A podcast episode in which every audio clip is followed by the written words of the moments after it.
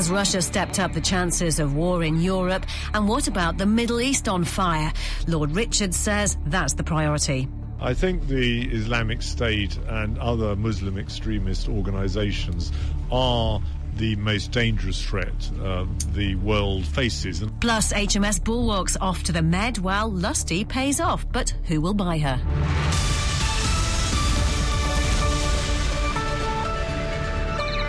The war in Ukraine has stepped up a gear this week. Washington is reporting that Moscow is directing a new offensive by pro-Russian separatists in the southeast of the country.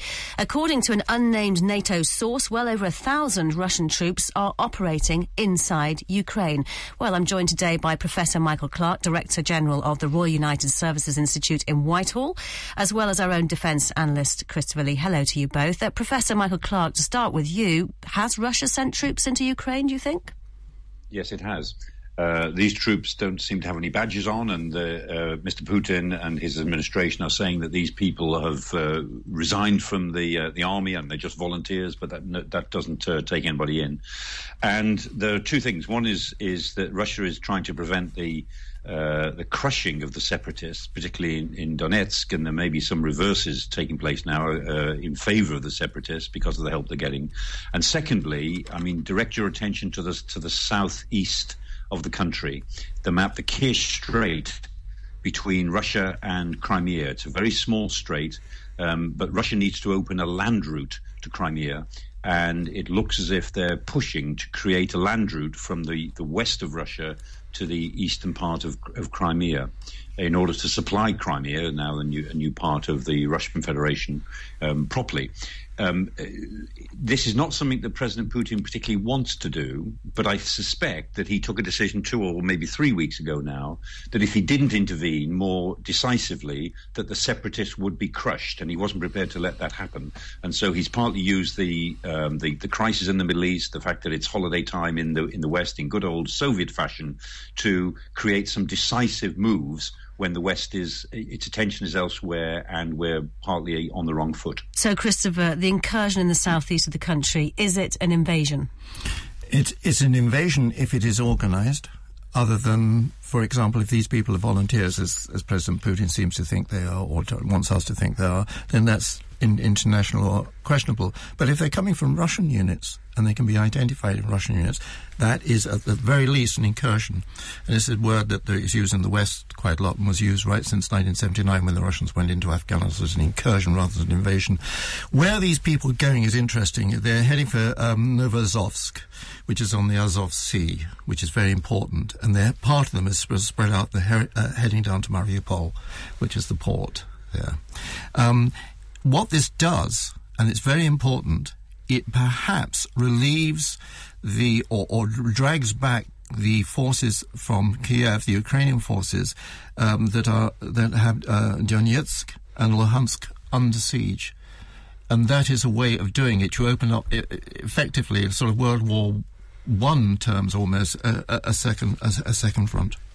Uh, Professor Michael Clarke, NATO summit next week in Wales. Obviously, this will be on the agenda. What militarily can the member countries achieve? Well, there are two things that they'll be looking to achieve. One is to make all the usual reassertions of Article 5 and to reassure the, the, the this being to protect member allies. Yes, that, that, an attack on one is an attack on all, and that now NATO is a 28 nation organization instead of a, a 16 nation organization as it used to be. So it has lots of new members. And so one requirement will be to make it clear that NATO is still a, a functioning military alliance.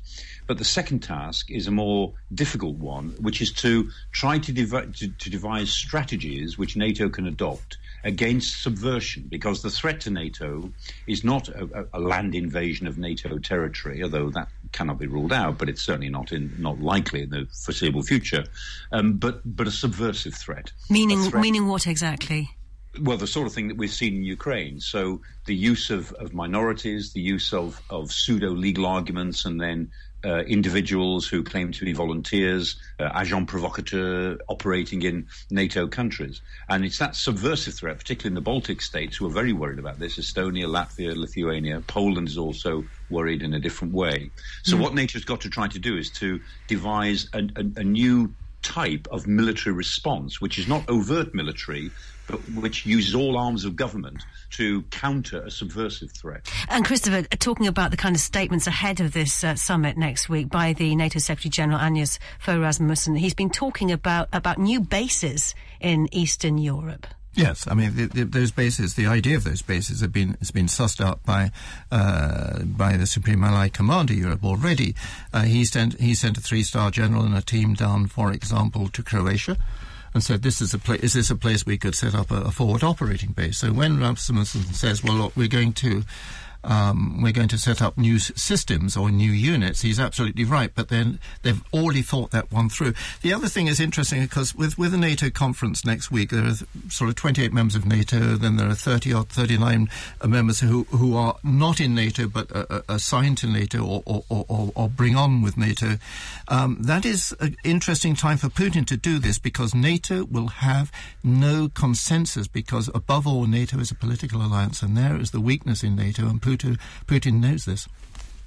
Sit rep with Kate Still to come, NATO gathers, but does anybody care? And it's all over for Illustrious. BFBS Sit Rep.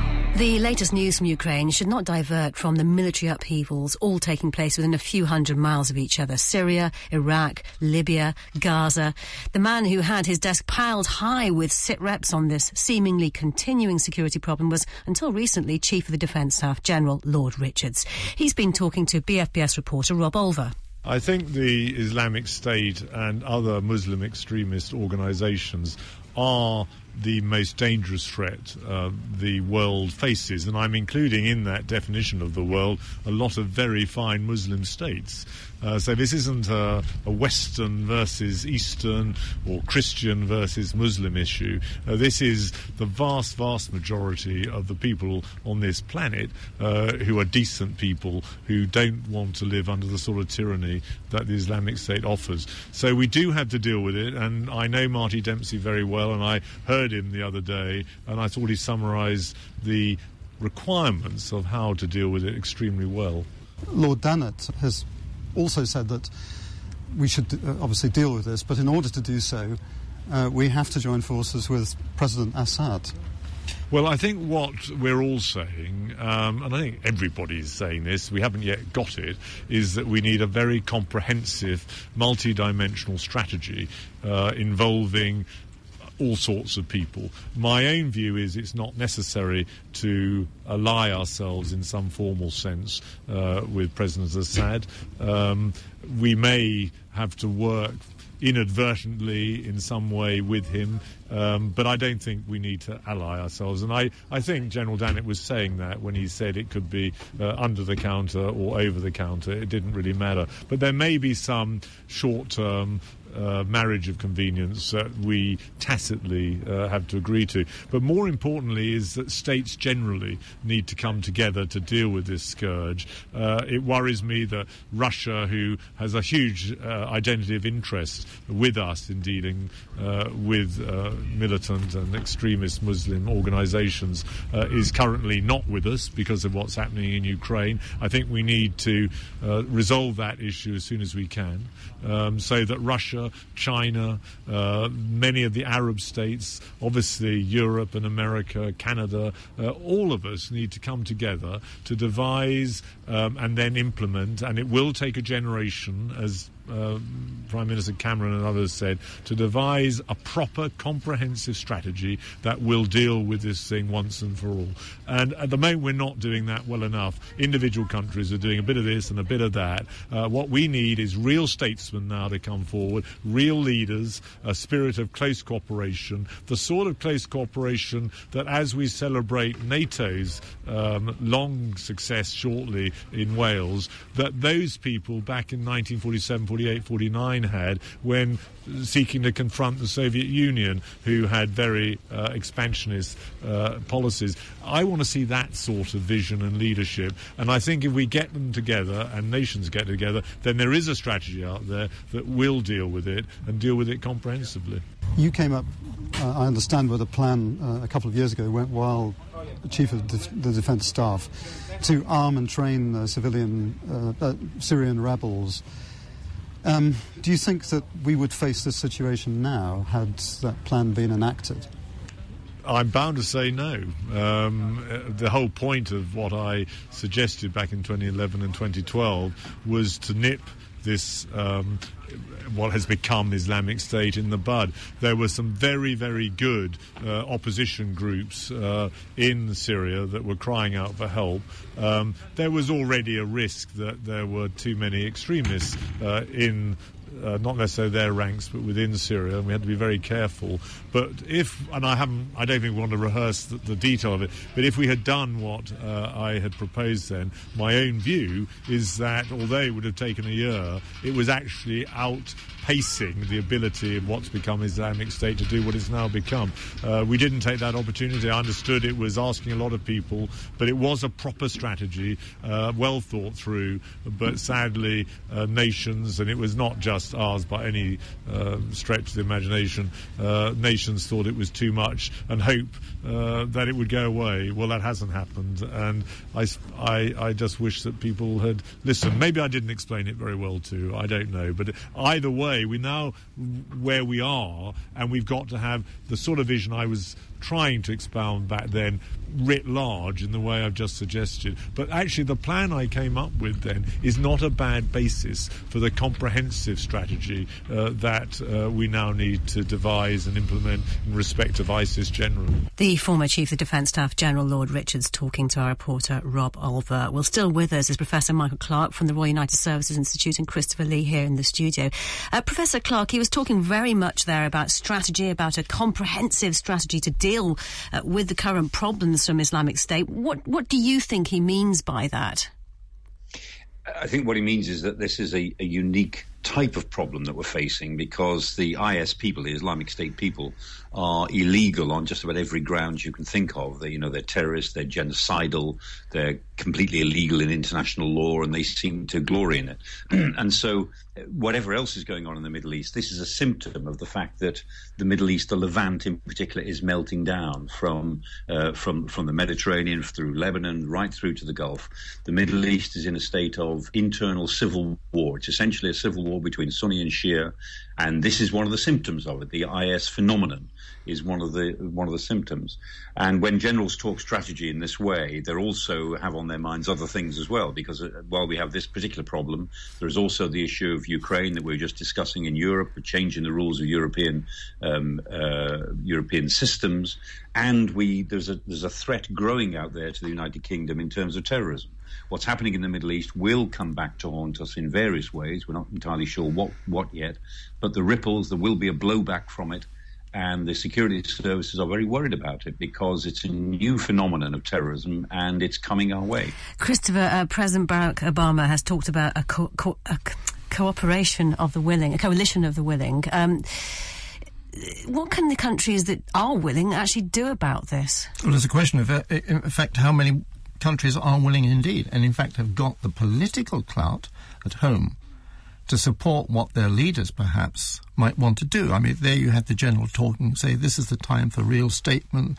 statesmen, real leaders. Um, and in, in, in the military mind, that's the most important because generals don't go to war, they are sent to war, you see. And, and that is the problem. This is the sort of problem that is facing NATO at the moment. But you see, also, when we think about strategy, what have you got to use for your strategy?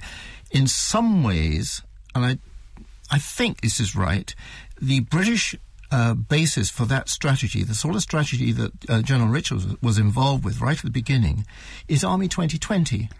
And so you have it in three tranches, really. You have a reaction uh, uh, organization, you have a follow-on force, and then you have the reserves, etc., and uh, doing all the other jobs. So you've got the basis of something you can say, look, we can mm. build it, and if necessary, we then identify it. Then you throw it to the politicians, and you say, look, if you want us to do anything about it, that's what we can do. But you cannot guarantee that 28 nations in NATO has got that, nor have they got the political backing.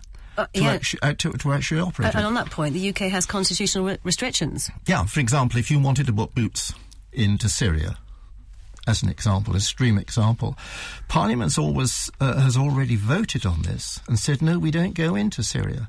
So when uh, uh, President Obama says to uh, David Cameron again, probably at the NATO summit next week, how you fix for the coalition of the willing uh, David Cameron has to say to him, well, if you're talking uh, Syria, which you probably wouldn't be, but if you're talking Syria, we actually have to go to Parliament mm. um, because we've all, Parliament's already taken a decision. We have to go and get permission once again. That is the complexity. It isn't some guy sitting in an operational command post and say, let's go. What do you think, uh, Professor Michael Clarke, about what uh, General Lord Richards said about if you'd listened to me and armed the rebels, none of this would have happened in this way? Well, to paraphrase re- what he said, yes, it's a reasonable position. I mean, I've, I've asked myself this question: If that that plan that him and David Petraeus talked about and drew up to train people in Jordan uh, to work with the opposition, they put it to Obama and to Hillary Clinton, put it to Obama. Obama wouldn't go along with it, so the plan went nowhere. If that plan had been implemented, then probably, at the, at the very best, we would have only had 10% of the problems that we now have uh, at the very best, 10%, say. But we now, if that were the case, we'd still be asking ourselves, why is the West involved? That 10% would seem enormous.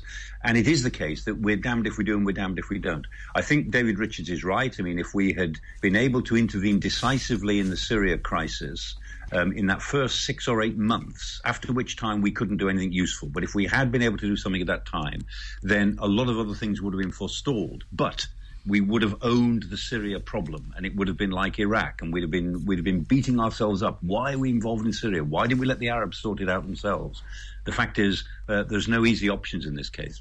Well, when politicians hear the word strategy from generals, they have nightmares about boots on the ground. But often what seems a routine deployment can turn into a mission creep or, in this place, mission drift, because this week HMS Bulwark sailed for the Mediterranean to take part in Exercise Cougar 14. It's a multinational amphibious exercise which includes France, Greece, and the United States. Rebecca Ricks has spoken to the ship's commanding officer, Captain Dean Bassett. HMS Bulwark is part of the Response Force Task Group, and, and to be able to routinely operate a, as a very high readiness unit, you need to make sure that you can integrate with fellow navies throughout the world.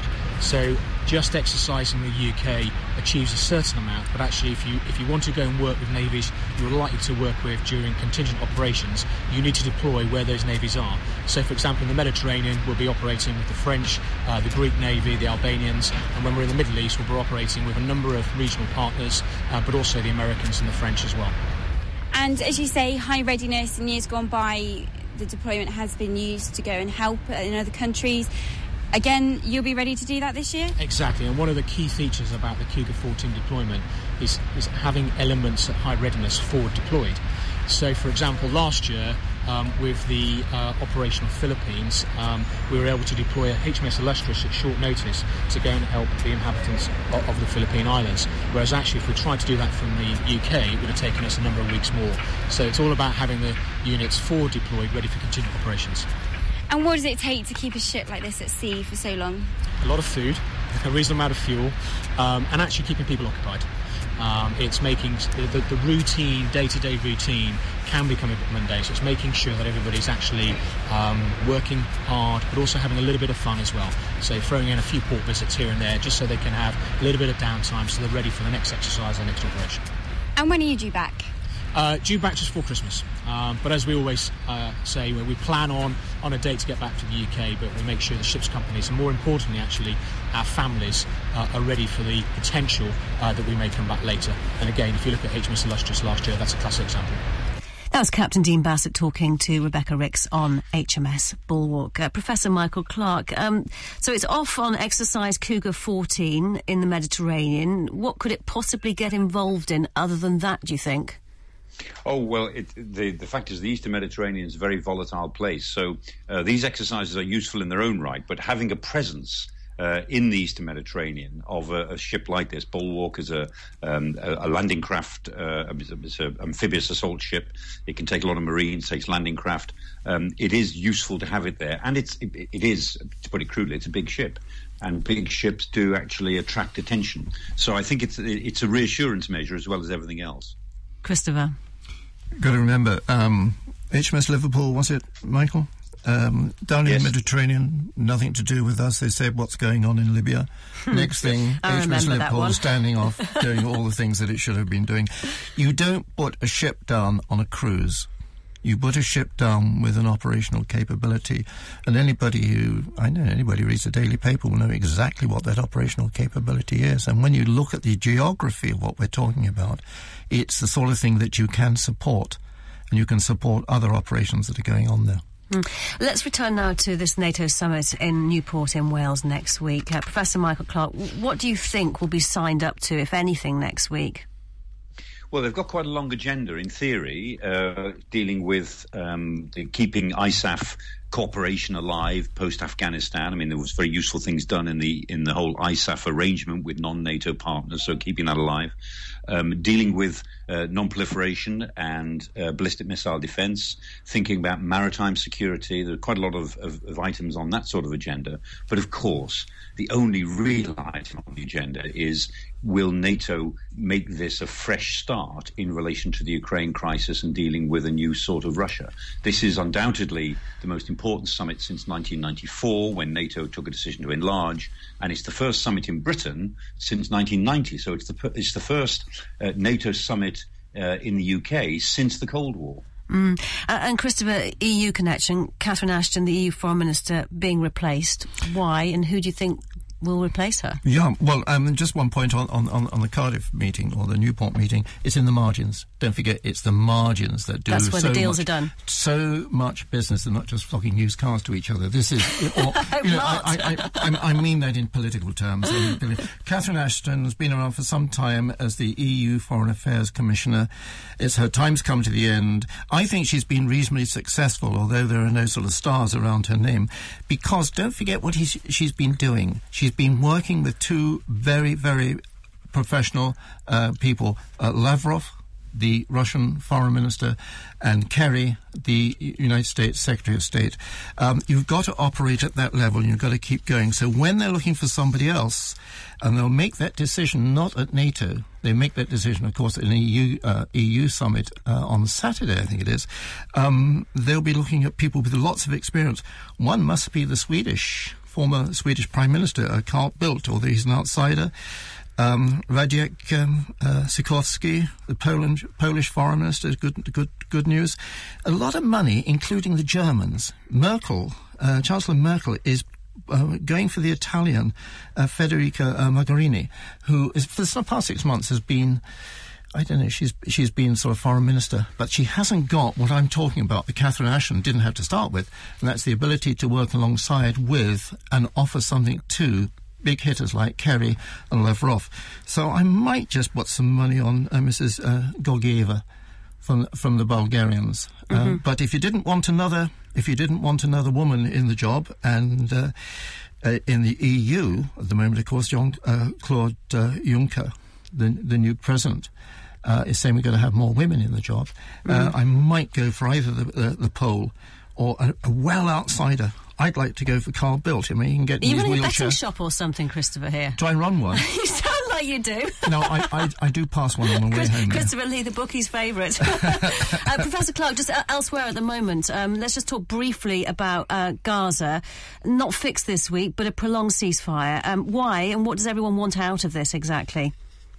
Because both sides have arrived at a point where uh, they know that they're failing. I mean, this whole crisis arose out of weakness on both sides. Netanyahu's weakness in Israel, the Israeli prime minister, who couldn't hold off the, the hardliners in his government, who were determined that they had to be seen to do something, and equally the Hamas leaders and the whole leadership, very diverse leadership of Hamas, who weren't really able to deliver on their own promises. They, if they sign a, a, peace deal, they're not able really to deliver it and guarantee that rockets won't be fired at, at Israel.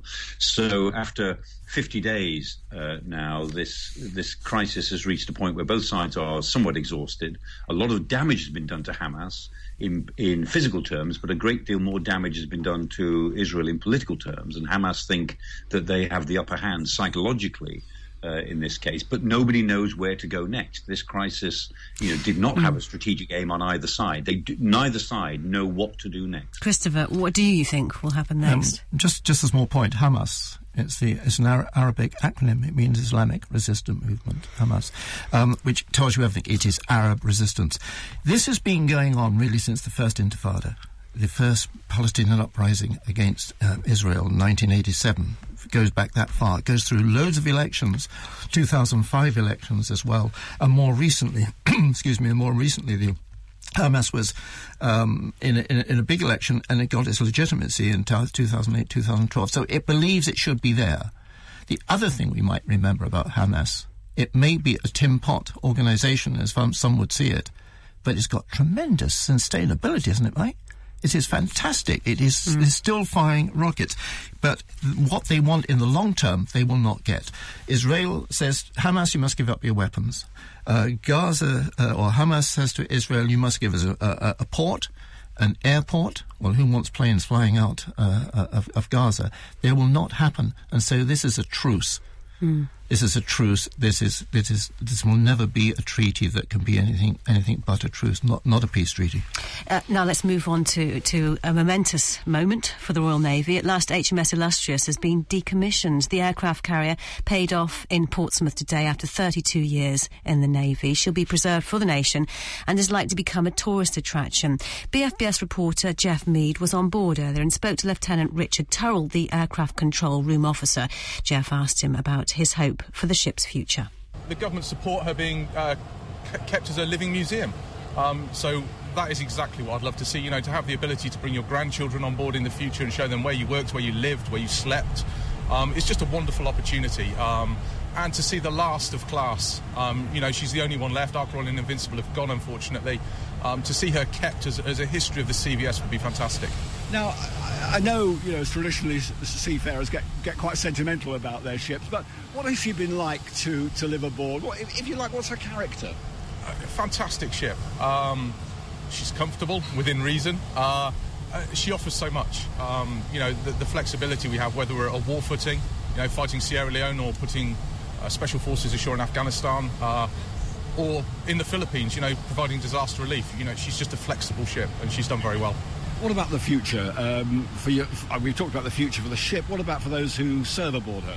Uh, we all move on to new jobs. Uh, some will stay, as I will, uh, with the ship till January, just to decommission her. You know, make the final commitments inside, taking bits of kit out of service, and then we all move on to new positions. Lieutenant Richard Turrell talking to Jeff Mead there. Uh, Christopher, will there be a tear in your eye?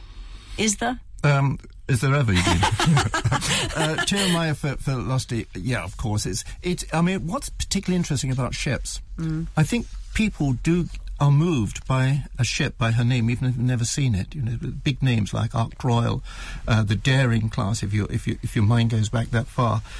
They're not in the same way, are they? They're not um, sort of get emotional about uh, RAF squadrons, even if they're famous squadrons, and they don't necessarily about what is it about a ship that, that actually sets the, that yeah. heart going. It's since it's since victory, and, and it's, it's, sort of the desire to preserve the ship at all costs, isn't it? Because we're told that this one will will go to perhaps Hull, um, and there's also if they can afford it. That's the problem. It's not Give yes. me a ship. No, I don't want a ship because you've got to maintain it. We uh, tried that once. Uh, and Professor Michael Clarke, HMS Plymouth, a bit of a row about that ship's future because it's off for scrap in Turkey at the moment. Yes, I mean, I always find that the Navy are very unsentimental about scrapping ships, and that goes back to the Napoleonic Wars and before. I mean, you know, these famous names are scrapped because other ships come along. Um, but, it, but, I mean, Christopher's right. The ships and their names, they do grab the sentiment of the public and the Navy. Um, but ultimately, you know, it's, it's built in obsolescence. It's partly um, because Sorry, Mike. It's partly because because these ships' names carry on, don't they? Um, They do. So uh, illustrious, I think, is about the fifth illustrious there's been. The other thing that happens, you know, all the silver on board in in the wardroom they get out at dinner time. Yeah, when the ship is decommissioned and pays off. That silver goes into the vaults in the Admiralty. Next time there's illustrious, they get they say they ring up and say, "Can we have our silver back?" That's why the name keeps going. And there we must leave it. That's all we have time for this week. My thanks to you, Christopher, and to Michael Clarke. If you'd like to join the debate, we're on Twitter. You can follow us at, BFBS SitRep. Thanks for listening. Bye bye.